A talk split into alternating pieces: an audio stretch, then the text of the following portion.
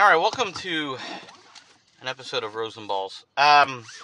So first off, obviously, I throw in the Durant drama material, and then that day, this is the world of pod. That day, we understand and learn more about the Kevin Durant situation. He's going to be staying in Brooklyn. Okay, great. Let's dissect. So we inevitably knew this was going to happen. This was a machoismo move a bit, led by probably Rich Kleiman. You know, obviously Simmons kind of set a precedent last year, and his precedent at least made a bit more sense in demanding a trade while you're already in contract with the team, right? So obviously, just rehash real quick, Simmons' situation, I think, is just clearly more PR, right? The team just threw him under the bus. We dissected it at the time. I think if you're an employee of a situation, everyone blames you for the issue that happened, even if it is your fault, right? You need to have people that have your back and say, look, it's a team effort and all that. Or else, like, what do you think is going to happen? I think Doc Rivers doesn't get enough blame for that whole fiasco. And Morey also, to an extent. I think the PR from those two was just really bad, right? Doc basically said he was asked, is Simmons a point guard on a championship team? And he's like, I don't know that, right? And that's an easy thing to answer. Just lie, first of all, even if you don't think so. Say, like, look, you know, he definitely could be, right? Does he have to play point guard? You know, we're going to see some unique things with him. Maybe we change some stuff. But, you know, he's definitely, you know, part of this team for the future, right? You say that. Like, why not? Everyone says that. Even if they're about to trade the guy or hate the guy. Like, it's 101. So, obviously, the fact that they didn't and then they blamed him gave permission for the Sixers brass and old PR and everything like that to rain this shit parade on Simmons. So obviously he's going to demand out of that situation. So that part's not surprising. The Durant stuff is just ridiculous because, you know, the Nets did what he wanted, right? They got Kyrie there with him.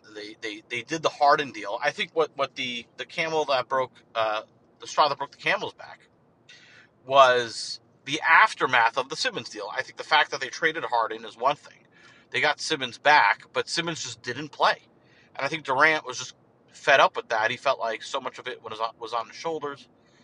And then with Kyrie's future kind of hazy, he was like, I'd rather get out of this now. But I think the Nets were smart to play chicken as they did. It showed the reality of the situation to Durant, right? I thought Sean Marks and Joe Tsai and the rest of the brass played this beautifully, right? The fact that, you know, Rich Kleiman thinks his client is worth X, and then Sean Marks is like, show me. Really? He's worth X? Show me. And, you know, the offers were out there, right? But it tells you, like, where he's at, right? The Celtics were, you know, giving away Brown, White, and a pick, which I think was probably the best offer out there. Nobody was really forking a lot, right? The Suns said no to a Devin Booker possibility. And, you know, the Nets rightfully so are not going to, you know, jeopardize their franchise for Durant's demands. And, look, the guy's 34 years old. Great, he's on a 4-year deal. We don't know what the back half of that contract's going to look like, what kind of player he's going to be then. So, really, really smart by the Nets. And I think the answer at the end of the day was like, look, for both parties, if your goal is to win the title next year, this gives you your best shot. Now, you know, I'd argue Kyrie in that situation is also, we don't really know what's going to happen there. But again, like, I think the door is going to be open, right? The Nets are positioned well. Kyrie is in a position where he's incentivized to play well, and I think he will, right? He, you know, again, we've said this before. It's not out of the world. I know it sounds crazy now because he's so talented.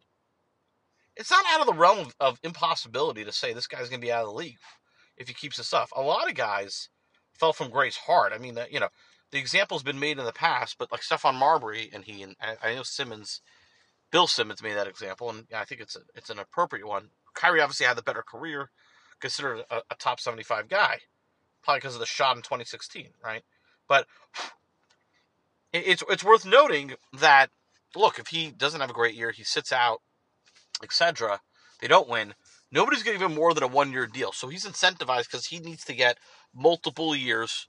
He's going to be a veteran. If he can flirt with max, great. He needs to have a terrific year, right? And he's capable of doing so if he, commits.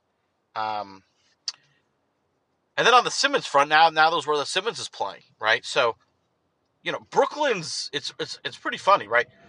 Brooklyn's futures, which I think at its lowest, so its worst odds, so was maybe +2, +300, went up to +1,100, back down to +500. Probably your best bet, right? If you had to predict the finals right now, it's probably Brooklyn, the Clippers, which is the massive asterisk of the decade, if healthy, okay?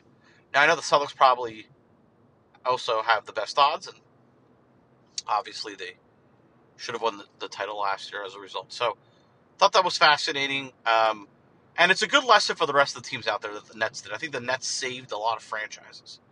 You don't want to set the precedent that if you sign a guy and it doesn't go well after year one or year two, that he could just bolt, right? Like, that's why you sign a contract. Free agency, fine, right? The way the NBA has structured these contracts is also very smart, right? They're incentivizing players to stay with teams. So, yeah, if you're a player and you want to leave your team as your free agent, go ahead. You could get more money with your current team, right? And then what's causing that to do is players are now, and I think this is going to go the other way, which is interesting, right? Players, superstar players, let's take Carmelo Anthony when he was on Denver, right? They're pushing a narrative, and then they say, there's no way I'm re-signing you, basically, through their agent, right? Anthony Davis on New Orleans, another example. There's no way I'm going to re-sign, right? So you might as well trade me on the last year of my deal. And the franchise would acquiesce. They're like, all right, yeah, we're nervous. We don't want to lose you for nothing, right? And these are max guys. I'm not talking about Colin Sexton, okay? These are max guys, right? So the teams, a good example was, I think Jimmy Butler was one example. Obviously, Melo, and again, we're going to the past. Amari Stoudemire is a classic one. Now, they were not going to re-sign him, right? They didn't think it was worth the money. But if someone's worth the max, I think what Durant's situation may be setting the precedent is maybe that team holds on to the player and they don't acquiesce and they don't say, we're going to make that trade. Maybe they hang on, okay? Because they could offer him the most money. I think the turning point for me was the Zion Williamson situation, right? Now, look, New Orleans, it's really annoying sometimes when you draft these guys and they come in with a sense of entitlement. Team gets really good. It's not the perfect situation for them. Maybe they change the roles a little bit for the sake of winning. So Zion didn't play in New Orleans at all, right? I think Greg Oden played more games or maybe a little less. It was comparable throughout their rookie contracts. But the Pelicans locked up Zion long-term, and I think in Zion's camp, he could have, and he got a slight sense, not an extreme sense, but definitely a slight sense that maybe his days in New Orleans were numbered. That was squashed with the contract extension, but it was squashed because of the rules in the CBA that allow that franchise now to not, basically have wiggle room in negotiation and retaining a talent because they could offer him the most money. And I'm, you're happy to see it. I think it's good for players to stick with teams. It creates continuity. The local fan base understands that player. They get with him, right? You want more Damian Lillard situations, right? We want more debates of back like in baseball, Nomar versus Jeter of the 90s. You need that in the NBA a little more. And the only way to get that is these teams really need to feel more of a kinship to their prime talent, right? That's going to really be the best way to do it.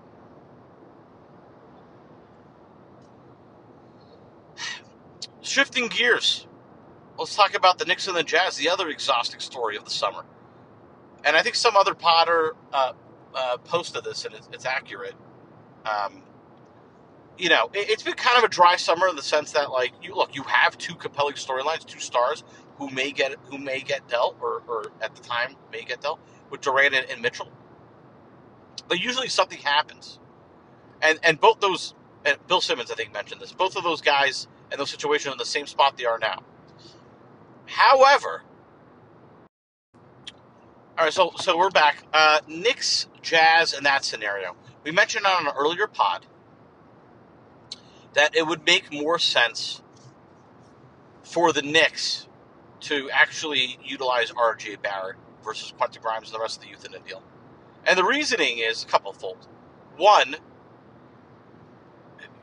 R.J. is going to require a massive extension, maybe a quarter bill this coming offseason, right? Do you want to pay it? That's the first thing. So do you want to really have that?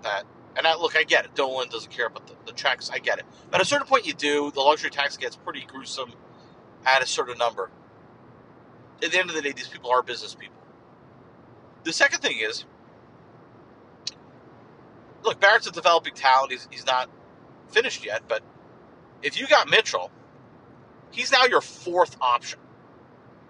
And you have to ask yourself, is he that effective as a number four guy? He's more effective to me if he could develop into a 2 or 3 guy. The nuances matter. And, as a 4 guy, because, again, you're going to have Brunson, Randle, and Mitchell, who are going to require higher usage than him. So now RJ is going to be relegated to off the ball. And I don't think he's going to play well in that scenario.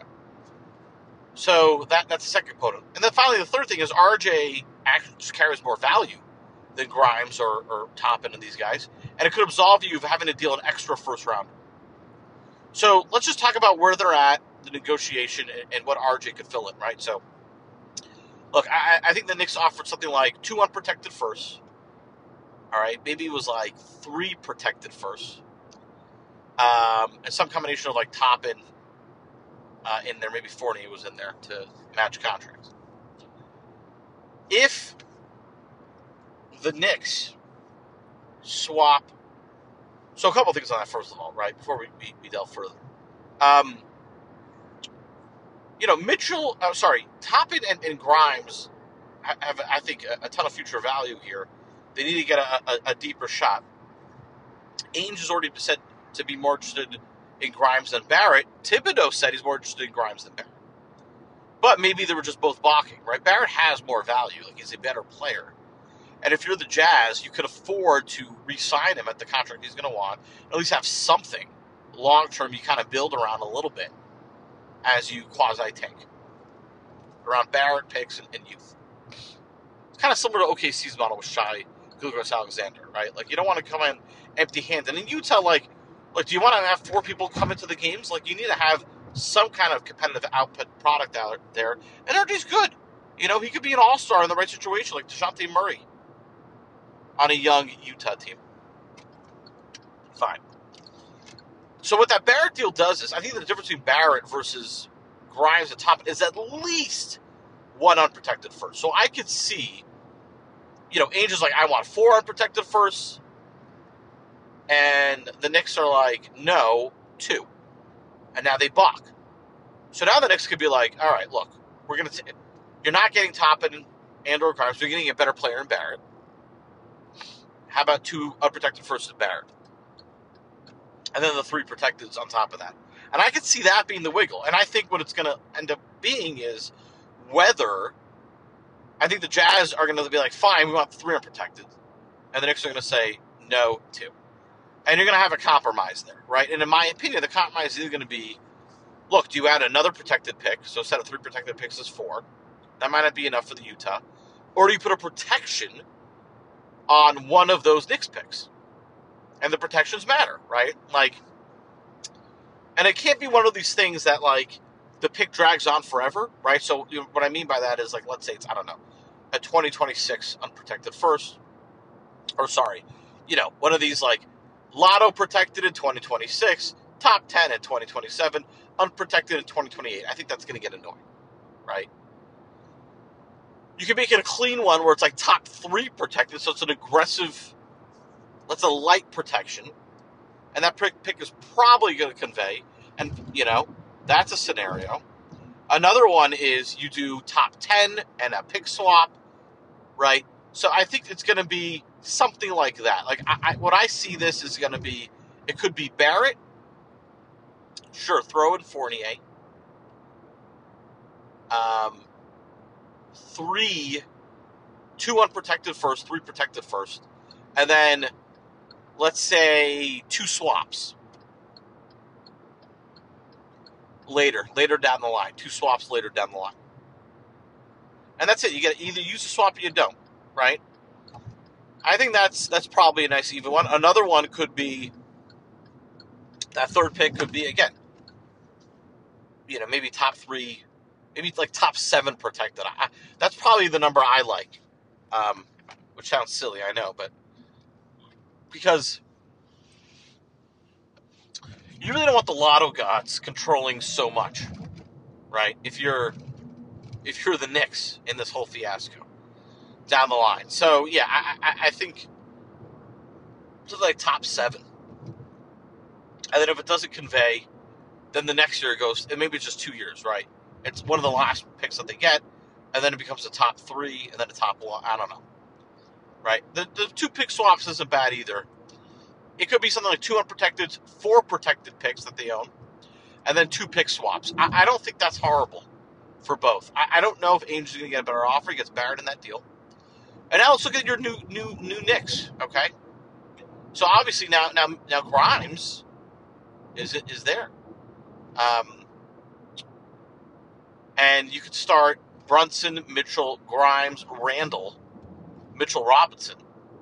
And then off the pine, you could have Rose, Quick, Cam Reddish can now get more minutes. Toppin to Hartenstein. So it could be a nice solid time rotation. You could absolve a few injuries if they happen. Not bad. The other big thing in the news, the Lakers now might be a little more desperate, right? Now after the whole Nets fiasco has settled, does this push another domino? They need to improve their team. They've already come out and said they're not interested in Randle, which was interesting, right? I've said this before, and I'll say it again. The cleanest and easiest route for the Knicks, kind of regardless with Donovan Mitchell, to be honest, is moving all their dead cap to the Jazz for Russell Westbrook, right? So I would give the Lakers three pieces that can play right away, right? Randle, Fournier, take Derrick Rose. Take him. And let me get Westbrook's expiring deal, and that's it. I don't even need a pick. Here's why it makes sense for both parties. The Lakers need guys who are going to play, who are capable of playing in an NBA rotation, period. Okay? They have two guys. They have one guy, AD, really, who's injury-prone. LeBron is no spring chicken anymore, okay? He's aging. I mean, he's in incredible shape for his age, but he is the age that he is. He's 37 going on 38. So you can't expect him to play 82, and you just missed the play, and you're going to need him and AD to play like 60. And then even if they play, I've said this before, they might have the worst 3 through, 12 rotation in the NBA. So they need guys who could be in the rotation. Like Stanley Johnson is way too important for them. I get it. They got Juan Toscano-Anderson, a couple of unique pickups here and there, fine. But Randle plays, Fournier plays. They don't get hurt that often. Fournier maybe a little bit. Rose gets a little banged up, fine. But you now just filled out the rest of the starting five between Randle, Fournier, and Rose around AD and LeBron. It's not bad. And then you could absolve maybe an injury here and there if you're playing like a bad team. So all in all, I don't see another choice for the Lakers, right? If they want to find a way to sneak into the postseason, Randle's a hungry guy. And if you're the Knicks, you just get out of those contracts and start developing your youth. It cleans up your rotation so much. If Fournier is out, just forget Mitchell, for Donovan Mitchell for a second. If Fournier is out, now you have a really nice question about,